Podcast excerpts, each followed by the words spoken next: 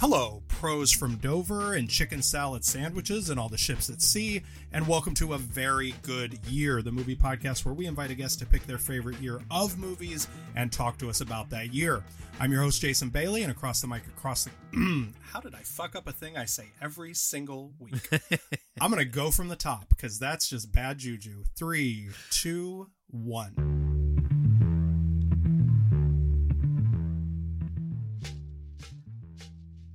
Hello, pros from Dover and chicken salad sandwiches and all the ships at sea, and welcome to a very good year, the movie podcast where we invite a guest to pick their favorite year of movies and talk to us about that year.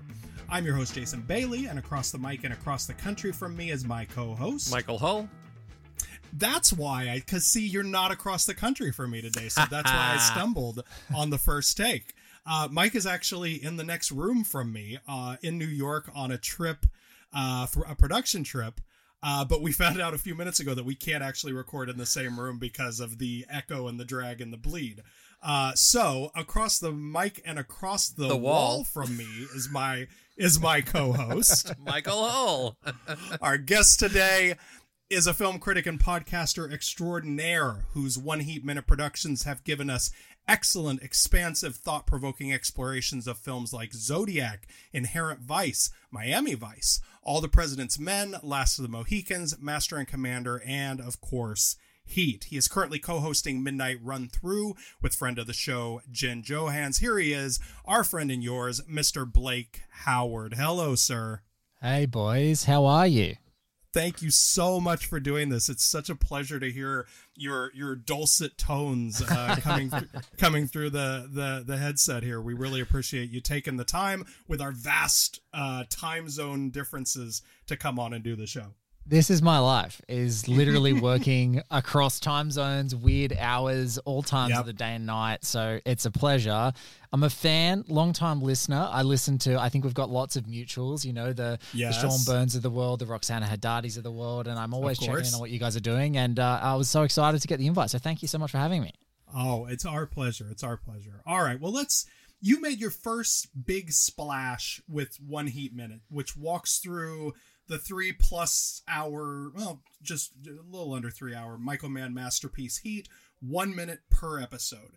At Yeah. risk of asking the question that I know you've been asked a million times, what on earth possessed you to take on such a massive project? Uh, well, my friends were really ruthlessly honest with all my dumb ideas up until that point of what podcast to start. So you have real uh, friends. And Yeah. yes, I have real friends who like backed me into a corner, if you like, and kind of gave me what I call the goodwill hunting speech. You know, it's not your fault sort of thing. Right. And said, like, what do you actually want to do? And my response, kind of stupidly, that changed my life to this point was, I just want to fucking talk about heat every day. and my friend responded with the, I'd listen to that. And Yeah. it changed my whole life. So then, you know, they're not too long after that, One Heat Minute was born, and it was really just an exercise. Like it's my favorite movie of all time. Jace, you know what it's like. If you are ever working, and at the time when I was first starting out as a film critic, I was working in radio, so you see everything that you can see. You're writing reviews about it, and so much in certain times of the year is garbage. Yep. And you're like, why do I even want to do this? And I would always find um, faith in cinema again with watching Heat, like at 11 o'clock at night, not going to bed until like 2 o'clock in the morning Sure. after watching Heat. And so I was like, it stood up to that level of scrutiny for me. And I'd studied it at university and Michael Mann and, um, some, you know, we'll talk a little bit about the year too. But yeah, so that's that's what possessed me. It was like more like, could this stand up to this kind of scrutiny? And it did, and it, it turned into this like exercise of like, shut up, Blake, go do a podcast uh, into an entire kind of industry uh, that I've made for myself, and kind of my little subsection of film criticism. Um, I'm right at the back of the orchestra playing the triangle, I say, and that's so this is where I, pl- I play the shit out of that triangle, by the way. Yeah. Um, but yeah, so that's that's what I do up here at the back. But you've really done it. I I saw that movie once and I was like, I don't like this movie, and I never watched it again. But I was always embarrassed to say that out loud in front of film people because everybody loves it. I'm the only person I've ever met who doesn't love that movie. And then I heard that some fucking lunatic was making was covering every single minute of it. And I was like, you know what? I never really liked that movie, but just for the sheer balls on this guy, I'm gonna throw on one of these episodes, you know? Like and then so I haven't I haven't listened to all 166 minutes. I'm gonna be, you know, but No, I have. and and and I don't know anyone who has. It's, it's okay. No, I, I've we've got. I'm so lucky. So many people have listened to it and send me such beautiful messages Yeah. and notes. but and listening to you talk, like listening to you talk about your favorite movie, has actually really genuinely changed the experience of that movie for me. And it started one minute at a time. You Yes. know, and like it really is one of those things where it's your passion and your explanation of it. And this happens all the time. I'll tell Bailey, like, "Oh, I didn't like that movie. And he'll be like, What? You didn't like this and this and that? And I'm like, Oh, that was pretty good. And then I go watch it again and, like, you know, approach it differently, you know? And Yeah. Anyway, we were discussing a couple weeks ago that I've never seen Last of the Mohicans. I'm actually more excited to watch that movie because I know there's a one minute. I might watch that fucking movie one minute. Well, it's it's we do talk about the last 12 minutes of that movie because I think it's the greatest ending of any movie ever. It plays like an action film clip and it is glorious uh, in in the greatest sense of the word. And so that's what we really focus on there. But it is a sensational movie and I I do have to say I recently listened to the Jen Johans episode when you said I didn't know that Daniel Day Lewis was fuckable. Um, my word Michael you are in for a treat. Hubba and or hubba Daniel Day Lewis in Last of the Mohicans man it's life changing Oh, Dude, the passion you have for the triangle is really inspiring, brother. Thank you, Yeah. thank you for doing it. Yeah. Well, are and you know, as we've discussed here, you've you know you've really you've built a little empire, and you've done series on several eh, like of, of your your favorite or your your your associates' favorite individual films. What are you looking for in a movie to give it this kind of up close attention? Like, what is what is your selection process for deciding what the next series is going to be?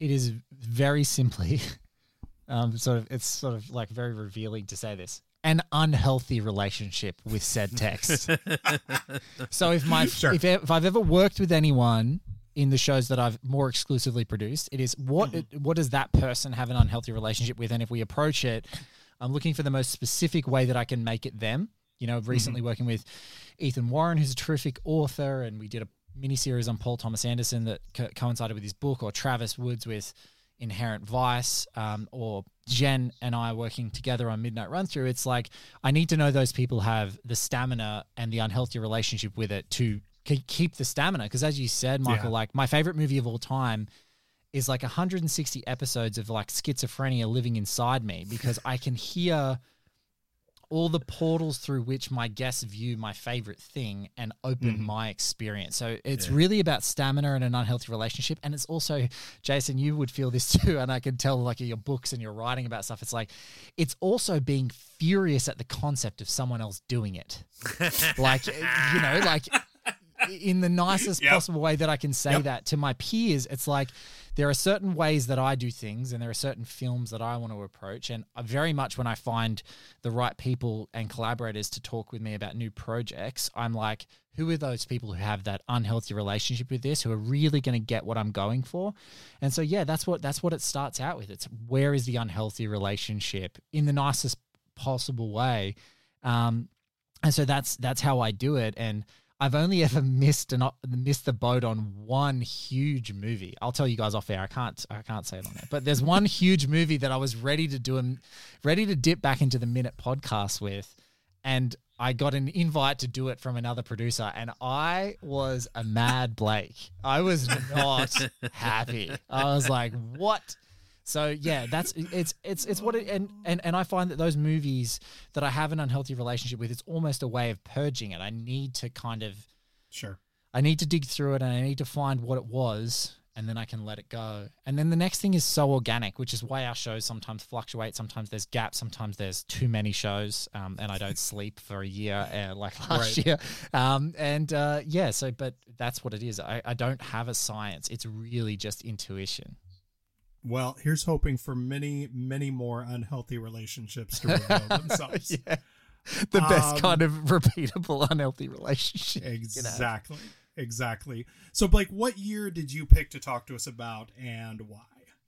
Uh, so when I was studying uh, film at university, um, I was obsessed with Michael Mann at the time. I ended up writing a thesis on him at the time at university. You? like a more critical. You were? Yeah, I know, right? Interesting. Um, Okay. it's, All it's right, super super say. off brand. Um, Yeah. but at the time, my supervisor, who was a great professor, Dr. Hamish Ford, had kind of like he's like Michael Mann just feels like a guy who they plucked out of New Hollywood and makes movies in the 90s Mhm. And I was like, Mhm. at the time, I go, "What's New Hollywood?"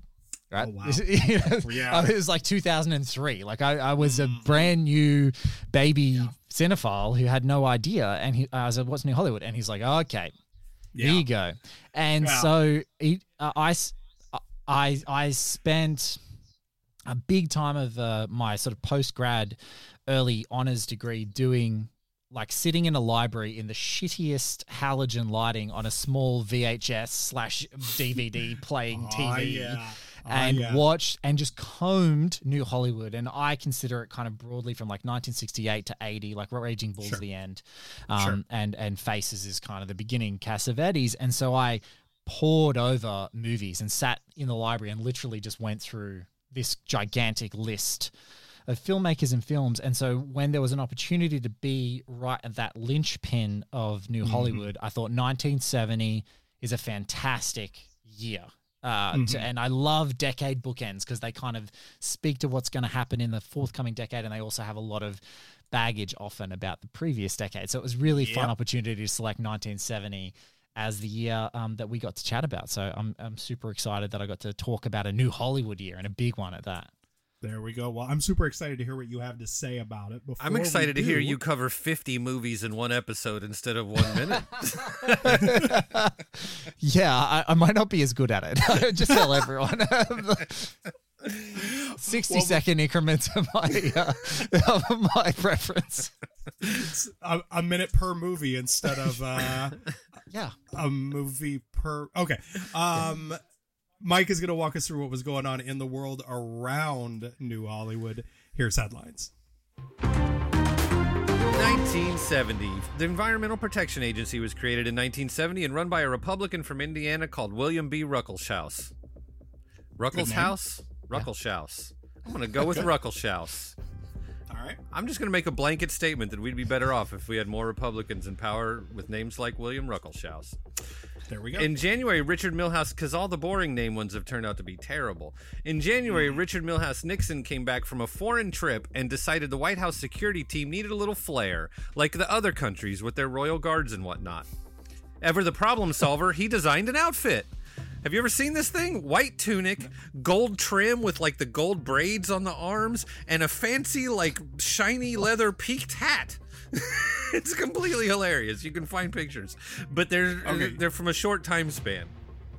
uh-huh. Yeah, send me the pictures. We'll put it in the show notes. For sure. Apparently, the American public laughed so hard when they saw the new uniforms that even under presidential direction, they only lasted about three months before they were put into storage.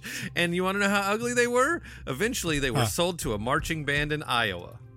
Ooh. He Rough. tried to put the White House security team in band uniforms. Like, this is a terrible plan. Look, in the line of fire would have been better with that for Clint, I reckon. So that's that's all I'm saying. That's all I'm saying, guys. There's a take. There you go. Well, and you know, like Nixon did so many bad things, we forgot about the uniforms. Right, right. Yeah. Kind of pales in comparison. April 17, the fellas from uh, the Apollo 13 mission landed back on Earth in basically a storage container. This is a completely insane story, and somebody should make a movie out of it. Oh, interesting. Interesting idea. All right. Yeah, we should Good get IP. Pass that up to uh, somebody smart, Hollywood maybe.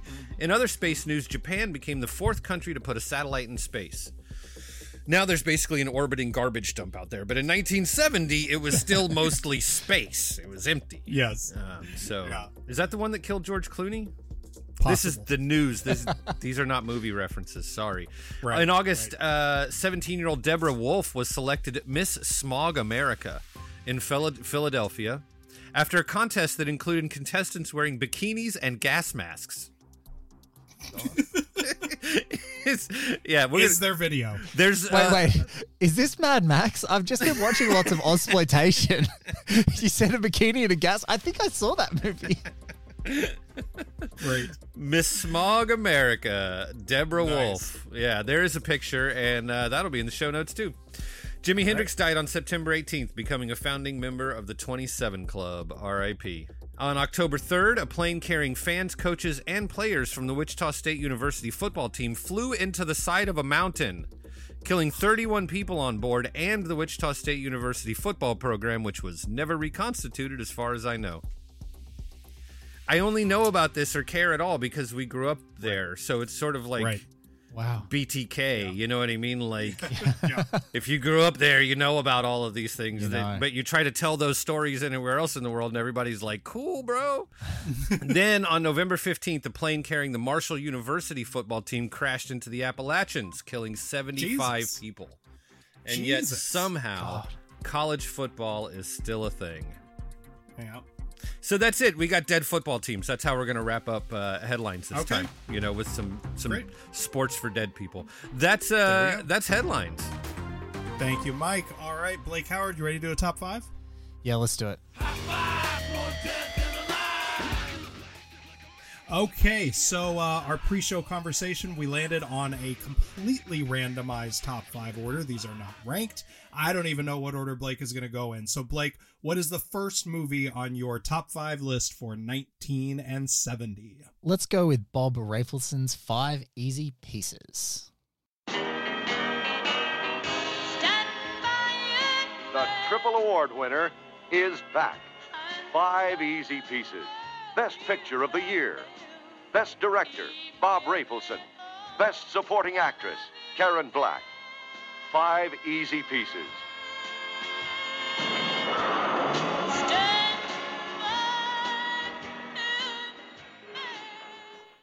I want you to hold it between your knees. This is like every bad 80s stand up, like that was the cornerstone of their Jack impression. Yeah, was hold absolutely. it between your knees. It's a famous scene. There's a whole other there's a whole movie around it that's actually Yeah. not quite that tone at all. It's uh it's sort of No. amazing.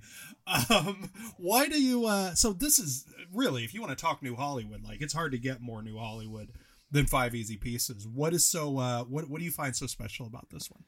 Uh, I found it really special because um, it has something where you see families, and you know, this is just a, a, a great trope that I love in movies where people like run away from their families to do anything else. And this like kind of wealthy family at the core of this movie, and and Jack's, you know, Robert Dupea, like you see him run away and they're like wealthy and he's a former musician and he'd rather work in an oil field like seven states away and be living hand to mouth and do all that sort of stuff and then you go home and then you see the family and like oh yeah I would run too, and it's that whole existential thing of like it, it does. It's loaded with all the the sort of typical new Hollywood existentialism, which I think is fantastic. But it's anchored in such like this really rich family drama that I think just works a treat. And Rafelson is one of the most damn patient filmmakers ever because the crux of what the movie is actually about is really kind of not revealed until 45 minutes into the movie, maybe an hour.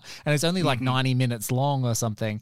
And so I just love the patience with which it sets the world and it sets the characters and sees, you know, Jack as Robert's way that he's kind of like attempting to self sabotage and self destruct, even if he even if he quite can't understand why, and then the movie does such a brilliant job of rationalizing why he has that impulse towards the end of the movie. So I find it a really infinitely like rewarding movie to go back to, and it's not one that I revisit a lot, but when I watch it, I'm like, damn, Mhm. this is good. Mhm. Like it's just Yeah. everyone across the board is so sensational. Um, I love like Lois Smith, um, you know, kind of queen of Twister in my early young life. Like seeing Sure. her as like Patricia, his little sister, is such a cutie pie and just is so adorable. And I always forget and then am so gleefully surprised that she's in this movie.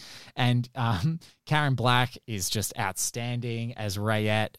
She's just it's just a it's a thankless performance, but she is outstanding in it and yeah i i just love this movie for its patience and and for the surprises that it has in store Yeah, Karen Black is is really a fascinating case of like, and I, I'm I'm trying to to I I want to put this in a delicate and non-insulting way because I love Karen Black. But she is one of these figures that you look at almost really kind of like Gene Hackman where it's like only in the 70s could this person have been like an ingenue, a movie Yes. star. She's Yes. incredibly gifted actor. She you she's so smart and charismatic and every choice she makes is interesting, but she's not like conventionally beautiful. She's sort of peculiar looking. Um Yes. but like this was an era where if you had the goods, that was what mattered, you know, and if you had it set, an interesting face and your eyes are a little strange, like that was okay because look at all of the cool stuff she's doing in this performance. Nicholson to some extent is kind of the same way. Like he is more conventionally handsome, but he was very much a 70s movie star in a way that like he would not have been a 50s movie star. He would have been a character actor in the 50s. Yes. Yeah, he's he's the quintessential hot boy of the 70s, but it's Mhm. only because the 70s had a very specific taste. And so, like, you know, Karen Black, her resume between 70 and 75 even is like Gatsby and Nashville. It's it's just it's actually stupid when you go back through it. And but yeah, I just I I love I love I love how bleak this movie is. I also love how well the family's rendered. I love Jack. He's just so Mhm. himself. He's the kind of Mhm. guy that, like, he, when he jumps into the back of a truck and plays a piano and it just drives off down a highway, like, that's such a Jack move. It's the Yeah. coolest. It's it's got yeah. It's it's really in touch with exactly what it is. This movie and it's so unique. Um, but it does have all those star power and all those qualities. But yeah, I just I've, I've got a lot. I have an exceptional amount of time for it, and um, Yeah. I'm not as big as a Rafelson head as some of my peers and friends, like you know Jen Johans, who, who recent guests of your show. She's a Rafelson head from way Mhm. back, but like this is the one in the 1970, like in 70 itself, that I was like, this is a sensational movie and so typical of this era's ethos in in the United States. Yeah, well, he and he's fascinating. I feel like you know, uh, even unless you have read Easy Riders, Raging Bulls, unless you've seen A Decade Under the Influence, like he's not a figure who is discussed nearly as much as his peers, and partly because it's not as impressive of a directorial filmography, and it was a director's first year, although he did direct some great movies. But his the sort of the culmination of what he was doing as a director and a producer um, Yes. so many of the key movies early on in New Hollywood were things that he had touched in some way. Um, Yes. And we don't typically think of our 70s auteurs in those terms. Like I said, usually we're just talking about directors.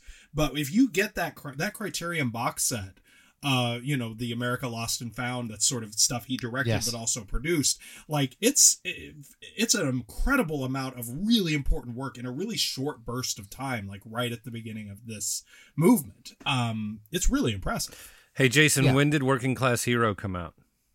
Uh, the John Lennon song, The John Lennon song. I want to say 1970. 1970, motherfucker. Like when we're talking Yeah. about like part of what's like so great about all this new Hollywood shit, like in this movie, and it's gonna come up Yeah. over and over and over in this great list.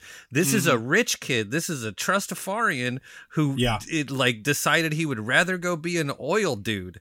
Right? Right. Like and I don't Yes. mean like owning the oil rigs. I mean Right. like running them, you know? and I think that that's part of why she can be a famous movie star right now, and he can be a famous movie star right, Right. now. It's not just sort of like, oh, people were into weird looking people then. It, working class hero was the cultural touchstone in the way that Yes. now, like Paul Rudd plays.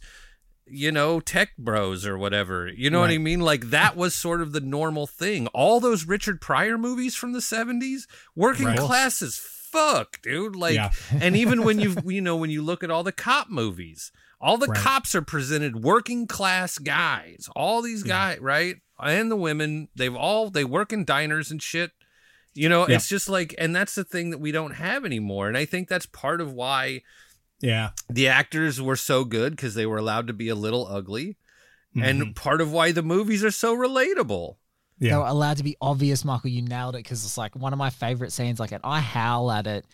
Like, there's a great cover that Billy Connolly does of the D I V O R C E song Uh-huh. that is in this. Like he does a cover of that song that has a lot more uh, added lyrics, which are very amusing if you haven't ever seen it. But Karen Black like being upset that Robert's leaving her and playing divorce loudly in her house on like a tape deck or what whatever it is, a record, just Right. playing the song and him marching through the house is one of the best orchestrated scenes of like a camera and intimacy and emotion in a real space happening and then him finally giving up and going all right we'll come on the trip. And then she just like pulls the blanket off herself and goes from like you She's basically complete, already like, dressed. melancholia. Yeah she's dressed. It's like a kid faking to their parents that they're Yeah. sick or whatever.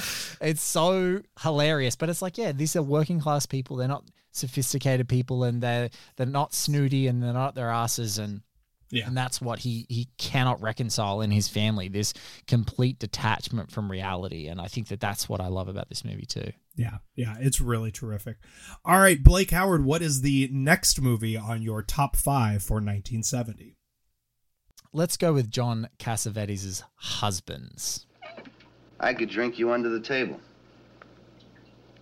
Bet you couldn't. Husbands. Three guys named Harry, Gus, and Archie who go to their best friend's funeral and fall in love with life. You have to be free. You have to be an individual. Well, I'm not going home. If my wife opens her mouth to me about anything, I finish that fast. I'm going to get very drunk. I'm not going to shower for her. If I want to stink, I'll stink. Like I've been telling my wife for years. Aside from sex, I like you guys better. A uh, uh, this is this might be like the most John Cassavetes movie yeah of all of John Cassavetes movies. it's it's it definitely is close like my favorite Cassavetes because of like the crime genre is Killing of a Chinese Bookie. It obviously stars Ben Gazzara. That's my favorite. I Nice. love that, especially the director's cut. I'm Yeah. all about it.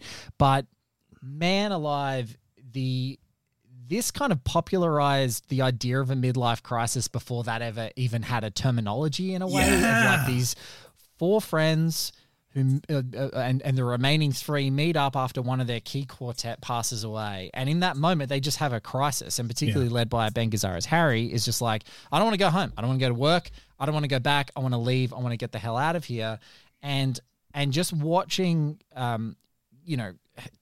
To be all like highfalutin and snooty and philosophical and critical, it's like cinema is about time, and Yeah. that's why Cassavetes is so brilliant. Is his manipulation of time, or just like stewing in a moment in, you know, and around a table, people singing songs and mm-hmm. Ben Gazzara abusing people. That was just- terrible. It's it's excruciatingly great. Yeah, and not letting you as the viewer escape from that moment. Like No. not like like making you sit in there with them. Uh, Yes. and the power that that that he yields uh, or that he wields as a director in doing that. Um, and then after a while, it becomes so uncomfortable that it becomes sort of fascinatingly entertaining and mesmerizing. It's I can't describe what he's doing in this movie. Yeah, it's so brilliant, and I just think also Gazzara is so great because he is separate, and I think that Cassavetes and Peter Falk's relationship, which later the wonderful Elaine May uses and other mm-hmm. Cassavetes movies use, their relationship is so like they're they're like these. I don't know, man. They're like they're, they're like twins or something. They're like they speak a different language. They finish each other's sentences. Yeah. Their, their relationship is so amazing, and watching them try to dig themselves out of this like necessary hole that they need to be in, and then watching him go completely off the rails in Harry and Ben Gazzara's character, I just I find it fascinating. It feels so authentic and genuine. It feels so lived in and real. And yeah, I just I, I can't get enough. And you're exactly as you said, the more uncomfortable it is and more unbearable seemingly that it is, the better that this movie gets. And the more you can kind of like, I'm just going to relish the discomfort of this movie refusing to cut away um, to something else because the story is nowhere else. It's right here. It's the minutia of the behavior of these guys and the spontaneity of it that makes it feel so real. And I don't know about you guys, but I've certainly got some mates in my extended friend group who I know are going to ruin the night every time we're together. And you are just kind of looking around and everyone's having fun. And you look at them and you're like, are they is this a good night or a bad night? And it's a coin toss. And the feeling of that, if you've ever had that in your life, Husbands is a movie where you're like, yep, I've been Mm. around this guy where he just he doesn't care and he's going to explode this whole night and he's going to go off and get lost and then some of us are going to try and find him and others are going to go who gives a shit? and just go back to New York you know like we don't care. And uh, so I I I think that the authenticity of this is also like really cuts close and Yeah. I, I'm yeah I'm, I I am so impressed with him as a filmmaker Cassavetes. He's a he's a genius. And uh, this this is one of you know one of his great movies. And actually Jason I think you might be right. It's like it's also that line of it it's not too obtuse that it couldn't be commercial. It's like Right. really commercial as well. It's got big moments big scenes big themes. Um, but yeah the friendships friendships of these guys you can just feel it bleeding through the camera. It's great. Right. No, I think that's a huge part of that sort of authenticity is you know there isn't there is I think a, a different energy and a different intimacy to his films when he puts himself in them. Like Yes. you know the the fact that he is willing to to get in front of the camera and do what he's asking of Falk and Gazzara in this movie um the way that he is willing to get in front of the camera and be as much of an open wound as he is in love streams with with Gena like oh yeah. that that i think that the sort of the the the the vulnerability and the the bravery uh that he is putting out there in those films i think they want to match that. Yes. On top of the fact that then in this movie you've also got these three you know who are who were very good friends who were very close friends who had relationships and uh, dynamics that were similar to this. And you could watch that famous thing of them drunk on the Cavett show if you doubt it.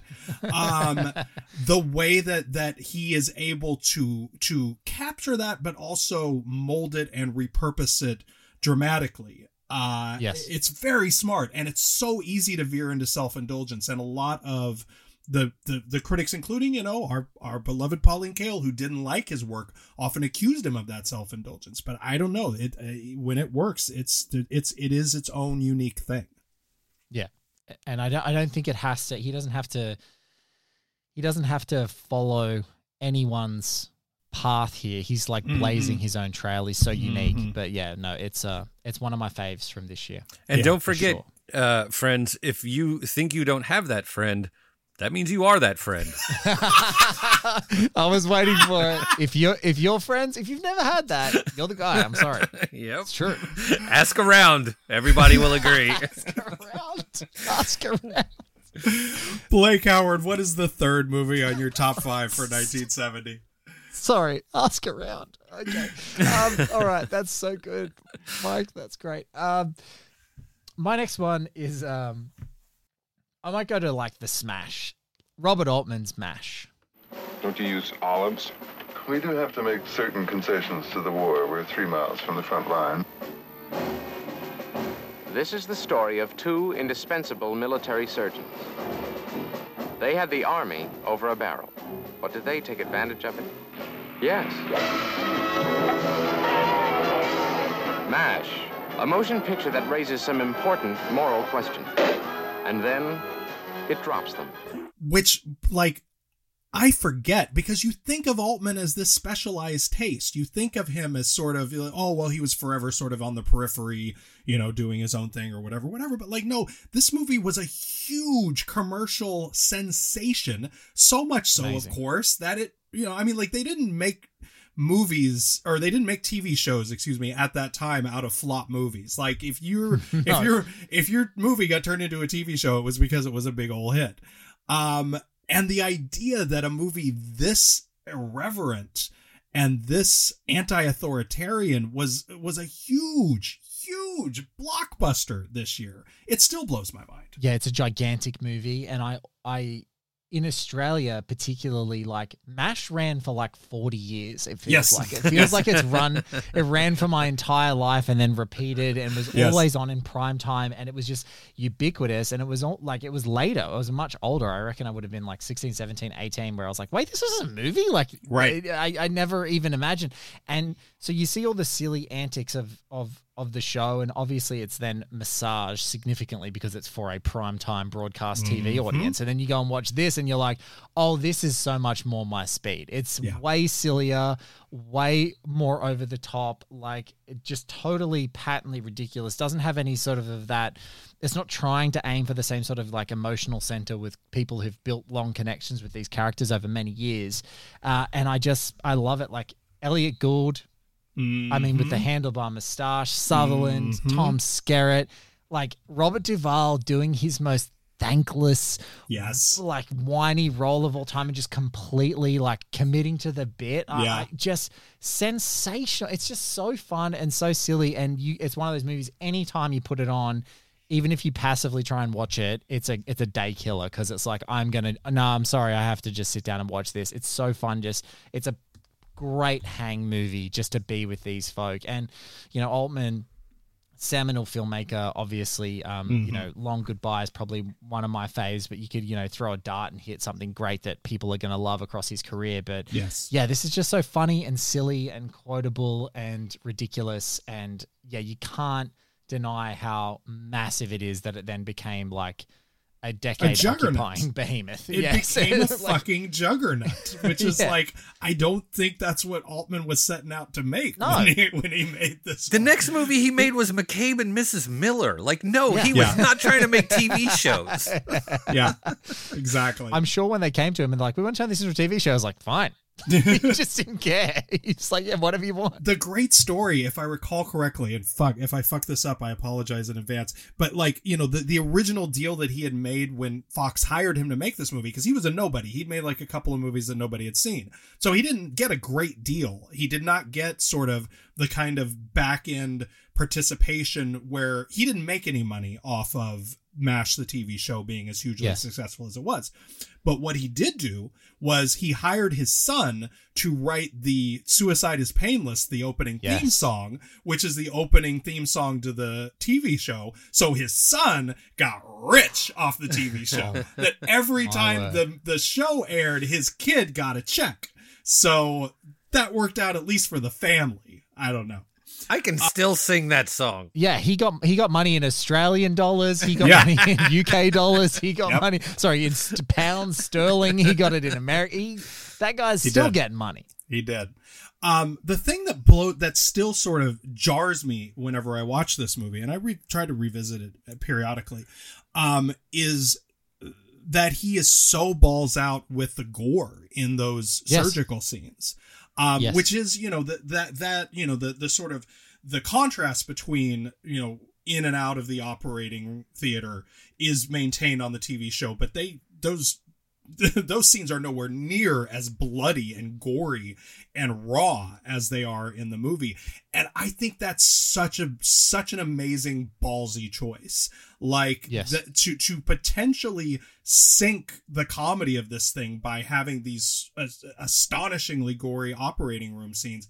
But it's like it keeps it from ever feeling like it's overly trivializing what the movie is about, which is war, you know, and and that is one way that you also can keep in mind when it was made that this was made in 1970 at the height of the Vietnam War and that he was deliberately attempting to sort of blur the his exactly when it was set that it's set during the Korean War but he only put the Korean War text at the beginning when Fox made him because he wanted Yes. it to feel like it could be uh, about any war that you wanted it to be about including the one that was currently being fought I think that that's what's so powerful is that ultimately he is making a film about the Vietnam War, and he's Yep. saying that we can satirize this, and the only way that we're going to get through is a sort of almost like a gallows sense of humor satire because it's so awful.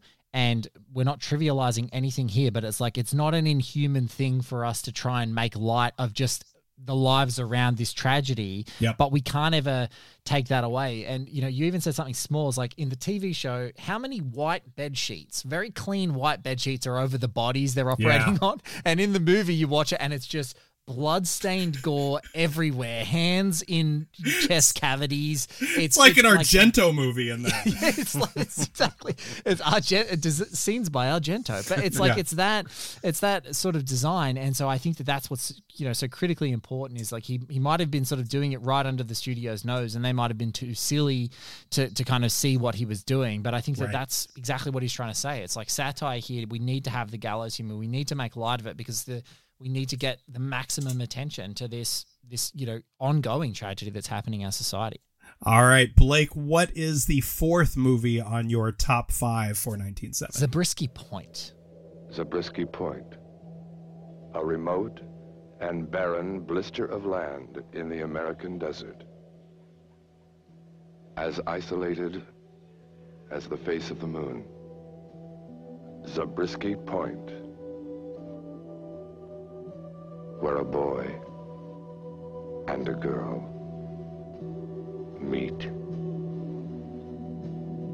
and touch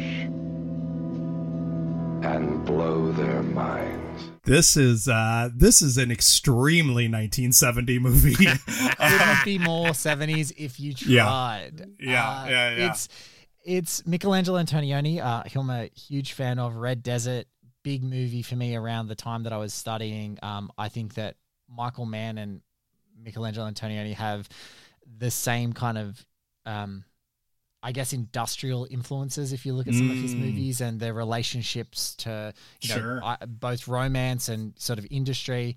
And I love Zabriskie Point because it's like the, this time watching it, revisiting it for this show, it was the movie that felt almost like a surrealist dream version of how to blow up a pipeline. You know, like it's like the you know where it's Yeah. it's what it does is it's it, it's set you know it kicks off with this amazing you know series of students like talking and trying to protest against police violence, brutality, and sort of authoritarian rule of their student body and being restricted from wanting to protest and have change because that's the environment and it's so environmentally specific to that time. And then it goes off into this weird sort of escape road movie that takes you into like a dreamlike state of like the zenith of hippiedom, right? It's like going off to a place, the natural environment woos you into like lovemaking, peace, this orgiastic kind of like beauty of nature and humans kind of a- adopting a more sort of uh, a naturalistic approach to life rather than this like cold, hard edged industry. And then it kills its own dream and brings you back to the stark reality of brutal violence, police overstepping their boundaries, playing like Judge Dredd, you know, just executing people, not knowing whether they're innocent or guilty. And his thesis is essentially the only way to fix this is just to kill them all, like just explode everything. Right. Has one of the greatest explosion scenes. I think I saw it at university in like six classes, but it's got just one of the greatest endings of all time. And I, I, I, one thing that I watched now, I was like, yes, this is so told in the in the tenor of its time and in the language and the vernacular of its time. So it, it does kind of, you know, I can see why at the time it was sort of mixed received. Some people thought it was a masterpiece, others thought it was kind of like just a piece of Italian fluff. Right. Um, but I, when I look back on it, I'm like, uh, you know, I literally only caught up on how to blow up a pipeline earlier this year in 24 from 23 from great end of year lists of people going like you got to check out this movie and I missed it. Right. And so I checked it out and I was just like the that would be a great double feature. Just talking about the language of like what do you do with oppression? What do you do with systems that feel like they're impossible to shake no matter what kind of um, you know what, what kind of lobbying you do, what kind of grassroots politicking, what kind of like protests you do when it's just that they're just going to answer everything that you have reason with violence, and it's like, well, blow it all up. Yeah. Um, and and I feel like they've got the same answers, except they're just holding radically different means. So I I had a treat catching up with this because I hadn't seen it in ages, but I had such a fond memory of it that I was like, when you when we chose seventy as the year and you guys gave me the thumbs up, I was like, this is yeah, I'm talking about Zabriskie Point. Yeah. No, I mean, what's on screen is fascinating. Um, I do love this sort of particular moment.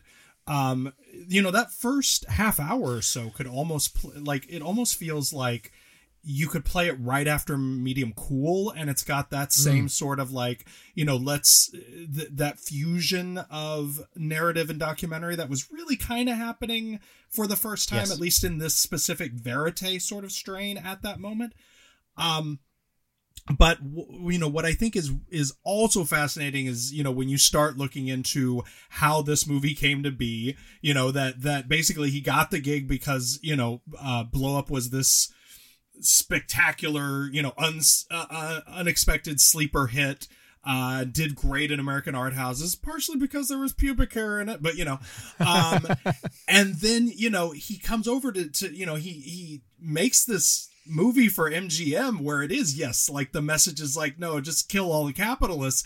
And they were not crazy about his movie. Uh they did not want to release this movie MGM um and in fact recently our friend Larry Karaszewski uh found an article you know from 70 or so about you know movies that had been made that that the studios were started, sort of sitting on or didn't want to release. And this is one of the ones that they mentioned. Um it's not surprising i guess that they were hesitant about putting this one out in the world. So knowing that it almost feels like contraband in a way which Yes. I, I'm, I'm kind of a sucker for uh, across the board I went and read a review after watching this. I had never seen this before. Thank you very much for bringing this into my life. And one of the things I read said, This is the worst movie ever made by an acknowledged master. And I was like, You got half of that sentence right. I don't know what the fuck you're talking about. Like, like, that's a. Yeah, I really enjoyed Zabri. And, you know, like like we were talking about fitting in the sort of context of 1970. Yeah Um, yeah it feels like an expression that very few people sort of had the creativity or the sack to do. And it might have been one of those things where it took someone who wasn't from here to come Yes. make the thing about here. yes You know? Yes. Very much so. Yeah, there was a lot of that happening in this period. Always worth remembering that Midnight Cowboy was made by a Brit. Um, all right, let's round it out then. Blake, what is the fifth and final movie on your 1970 top five? We're, we're skipping over to Europe and going to Le Cercle Rouge.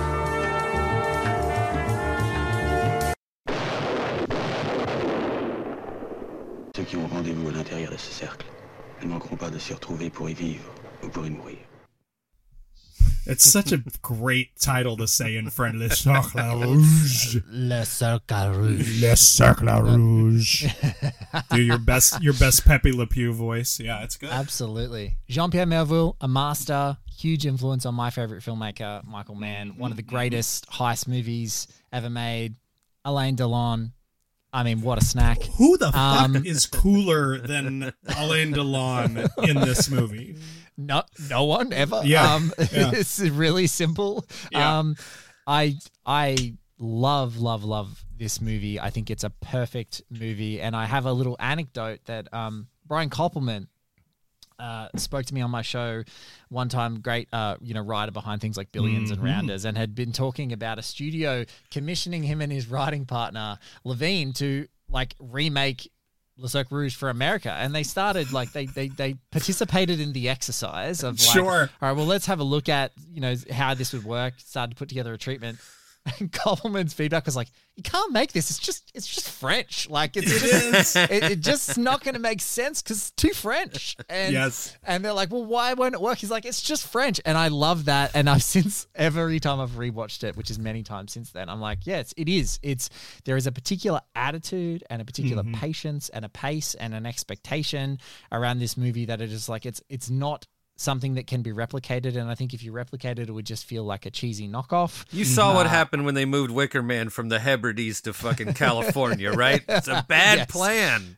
yeah, it's it just it just didn't work. And so yeah, I just love this movie. I think it is so so precise like a surgeon level patience. It is termite art at the highest levels. It's cat and mouse and um it's just delicious. It is something to savor. It is so fine a vintage um, that I just can't recommend it enough. And it has the deepest thing about heist movies, which I think we all love, is this this sense of an impossible justice that we're striving toward. It's like you can really Mm. back the people that you're watching conduct the heist because they're trying to right their lives and exact justice on an unjust world. And Right. I just think it's one of the best exemplars of that as a as a heist film, and I I just can't get enough of it. I I really like revisiting it, and uh, Yeah. I yeah, it's it's special.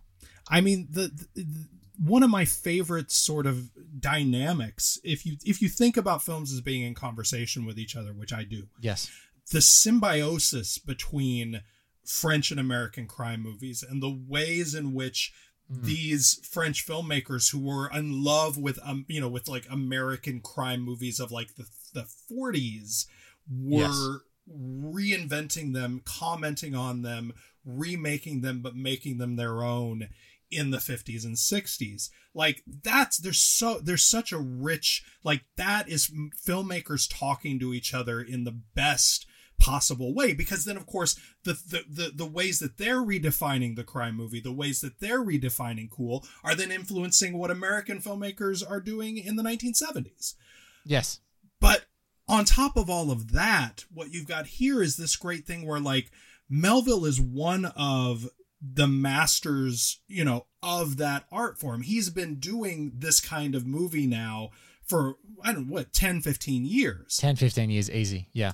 So by the time he's making this movie in 1970 towards the end of this career, he's doing that really incredible thing where a filmmaker is making a movie that is of this genre and that's also commenting on the genre and commenting on his own work.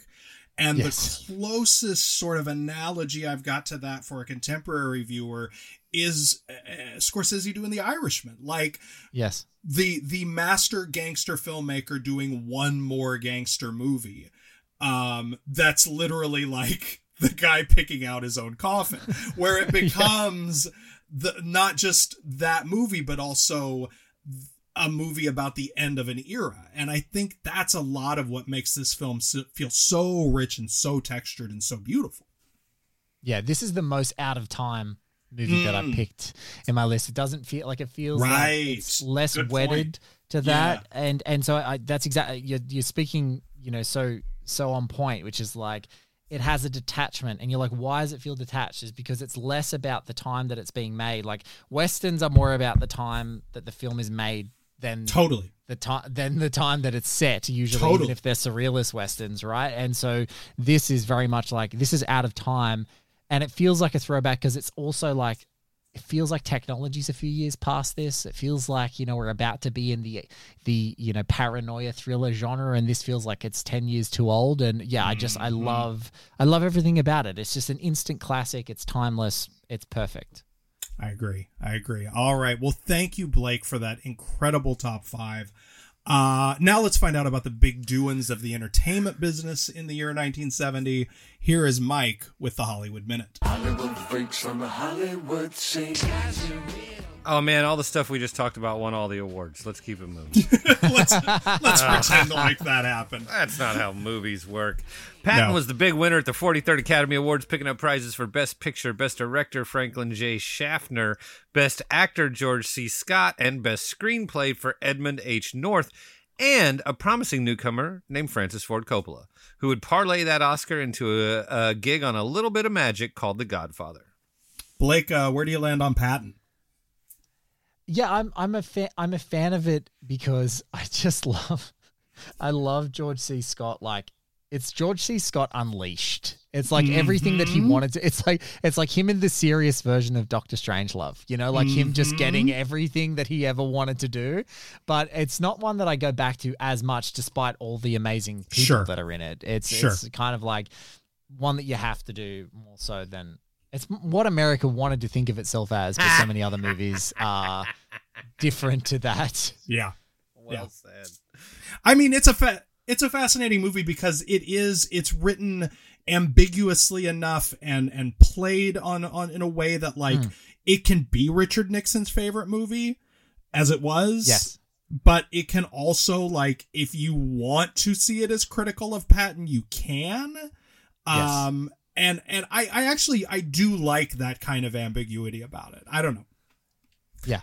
Out of all the George C. Scott movies I've ever seen, it's the one where it seemed like he was playing somebody who was like as ridiculous as he was, right? So like it's the first time that he really that he could be unleashed because how often do you get to play characters that absurd, right? Yeah. Oh, and we should mention too. This was the movie for which he won that Best Actor Oscar that he won. He refused. He he didn't he didn't believe in awards. He didn't believe in the Oscars. He didn't come to the ceremony. They tried to they they they handed it to him and they had to say we we Mr. Scott is not here. We'll accept it on his behalf, and that was that. Like that's that's Stones right there, man. Hats off to George C. Scott. Best Actress went to Women in Love's Glenda Jackson, with supporting prizes going to John Mills and Ryan's Daughter and Helen Hayes for Airport. Not Okay. airplane, airport. No, airport. no, airport. Correct. Airport was also the number two movie at the box office for 1970, right behind Love Story, which grossed $50 million.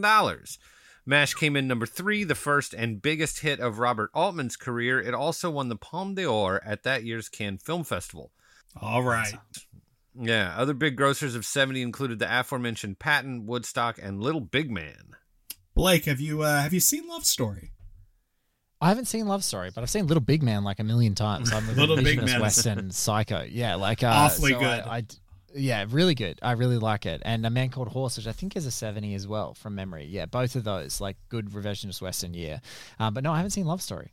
I've yeah, never seen it's you're you're okay. You're all right. Thanks. That's good. I mean, good. R.I.P. Ryan O'Neal, but you're okay.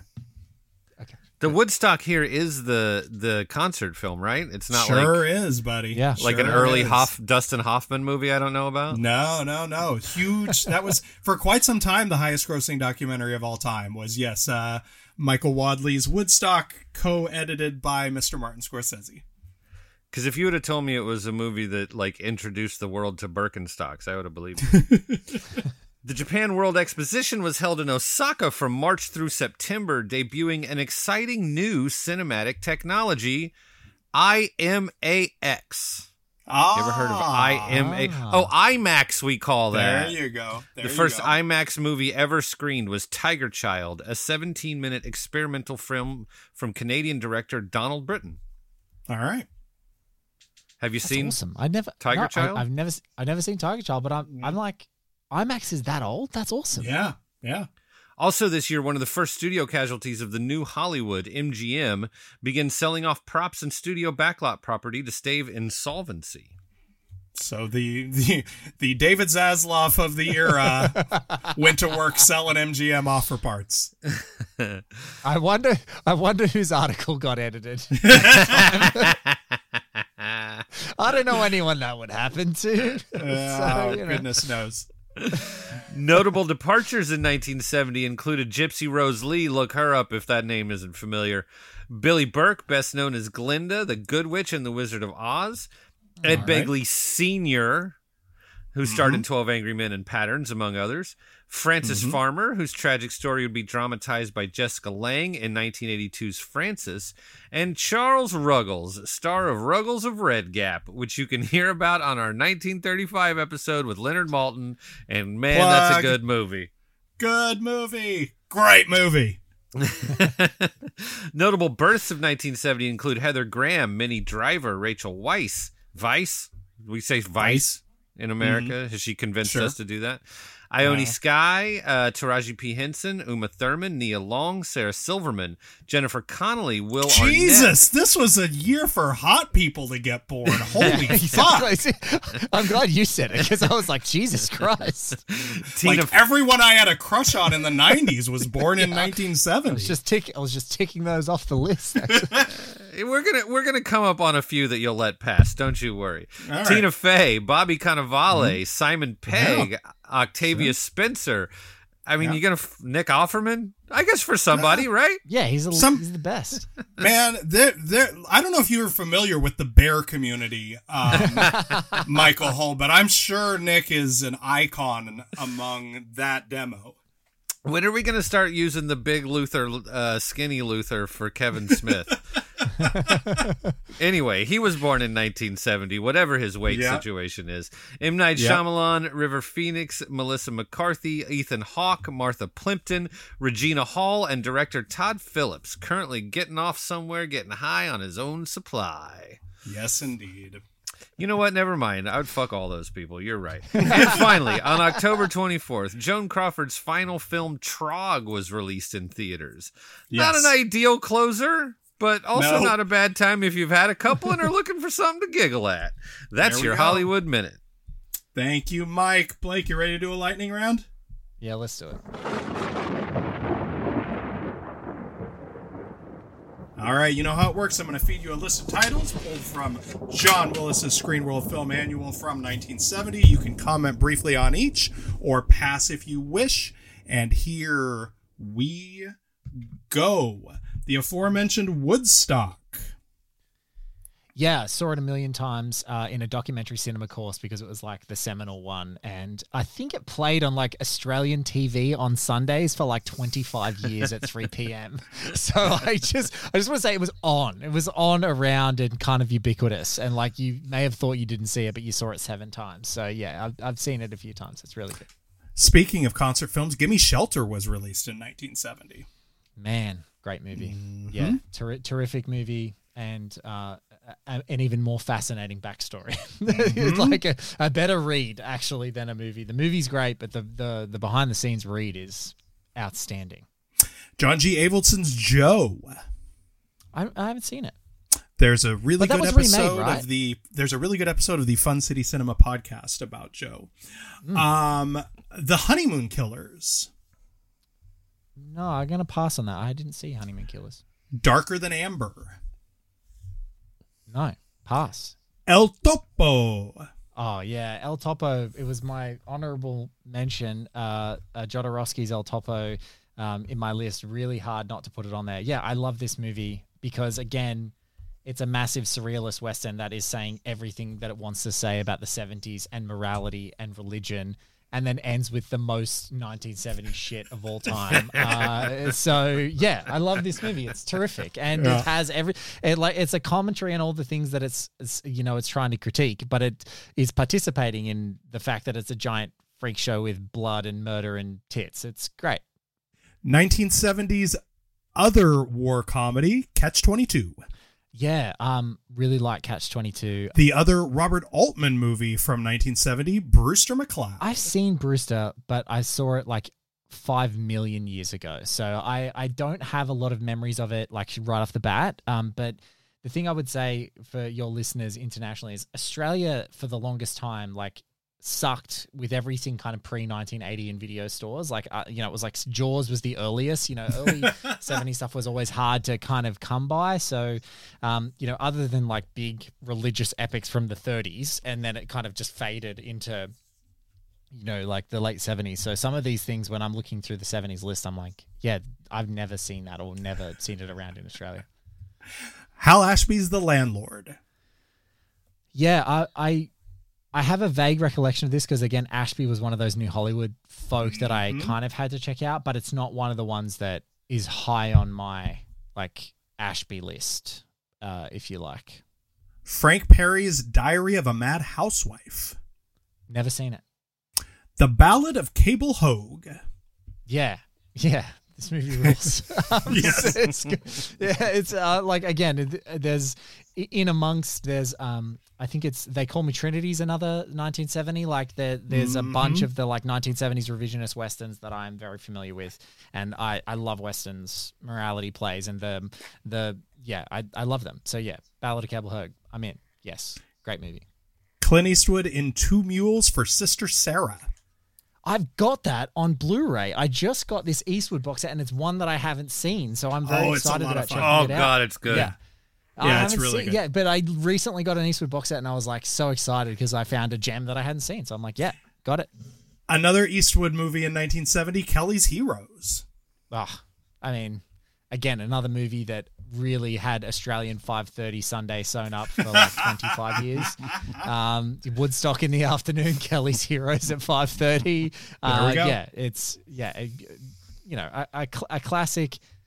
A classic adventure war movie with all those 70s guys um, and not taking itself seriously at all. Very much trying to be in the M*A*S*H.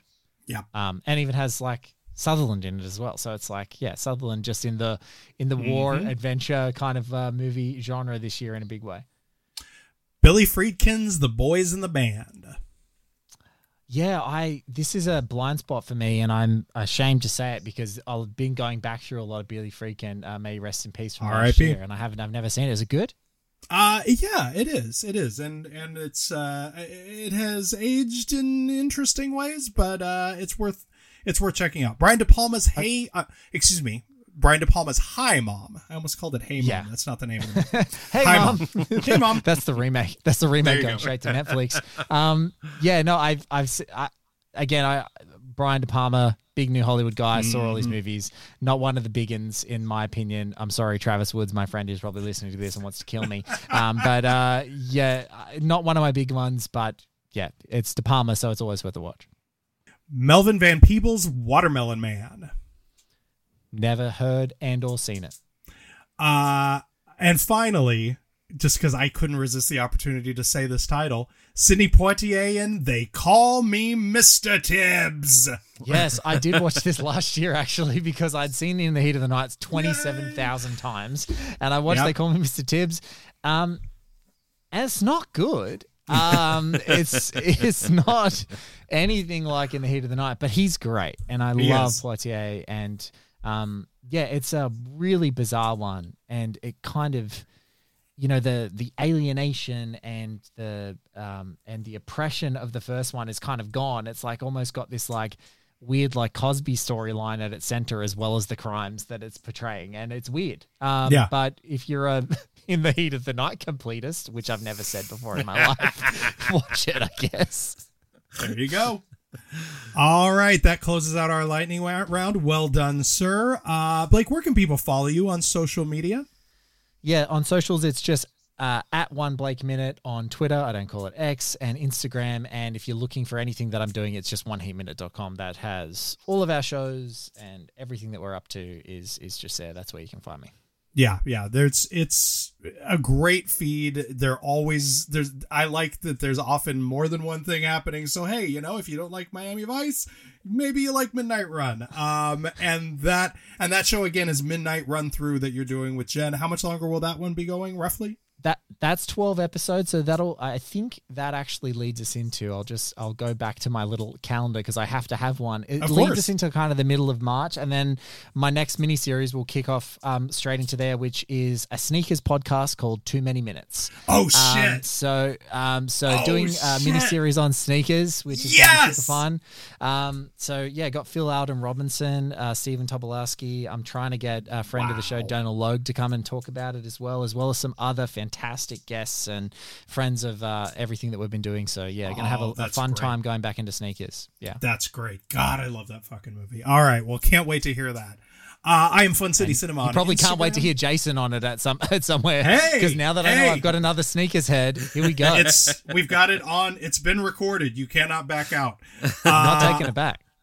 I'm Fun City Cinema on Instagram, Jason Dash Bailey on Bluesky and Letterboxd, where you can find under my list the top fives for every episode of the show. Mike, where can people find you? Uh, you can find me at Fifth Column Films on Instagram, where I have been inspired by my friend Jason Bailey to Hey. do a much better job of um, documenting the documenting. Uh, There we go. I'm I'm in the middle of a big project that has a, a major sort of archival component, and I have seen so many newspaper articles that you've taken pictures of and just cool shit that you've done on Instagram that I was like, all right, There we go. that's a version of social media that I can stomach. Uh, There we go. I Yes. can't talk about the projects yet, but there's going to be some mystery pictures until all the paperwork gets signed in a couple weeks. Yay! And of course, if you like the show and think other people might like it too, please leave us a rating and or a review on your podcatcher of choice. There are just so fucking many movie podcasts out Oh there. God. So your recommendations really do help us out. Mike, before we go, and we I get to go back to saying this because we should have fronted this a little more. This is our first time talking about 1970. This is our first non-revisit of season two. So, Mike, what is your favorite movie of 1970?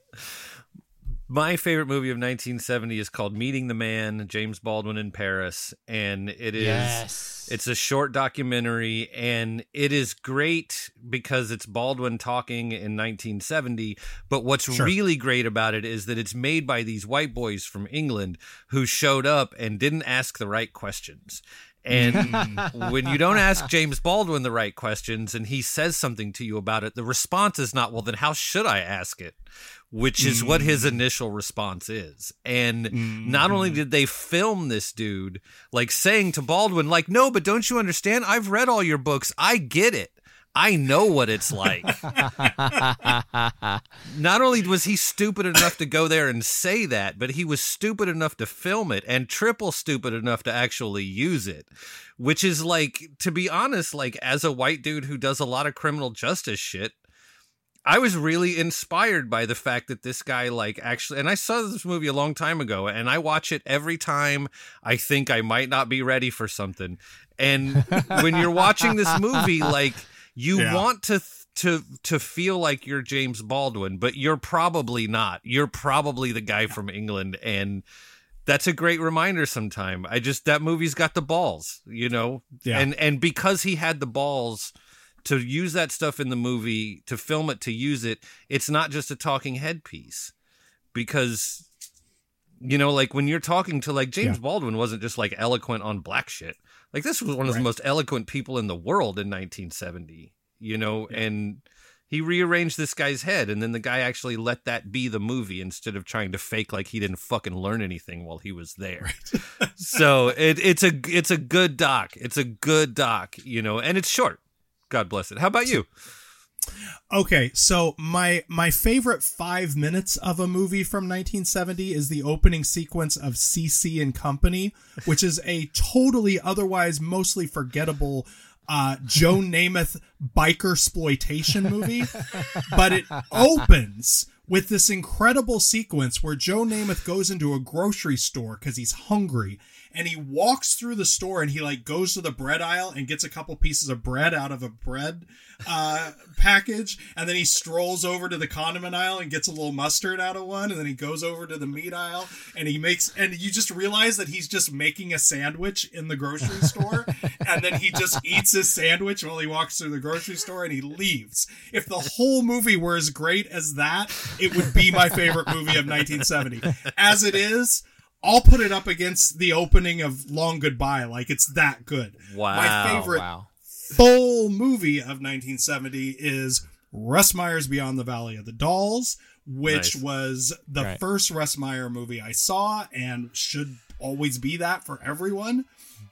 It is fast and funny and filthy and great. It has an energy that is absolutely its own. I've never seen another filmmaker replicate it. I don't know that Russ Meyer ever did it as well in his career, but it is it's it's just it's uh sui generis if you will. It is there is no movie there is no movie on this planet like Beyond the Valley of the Dolls and I don't know how else to say it, so that's all I'm going to say.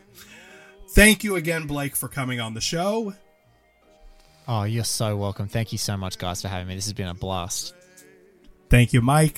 Thank you, Jason. And thank you for listening.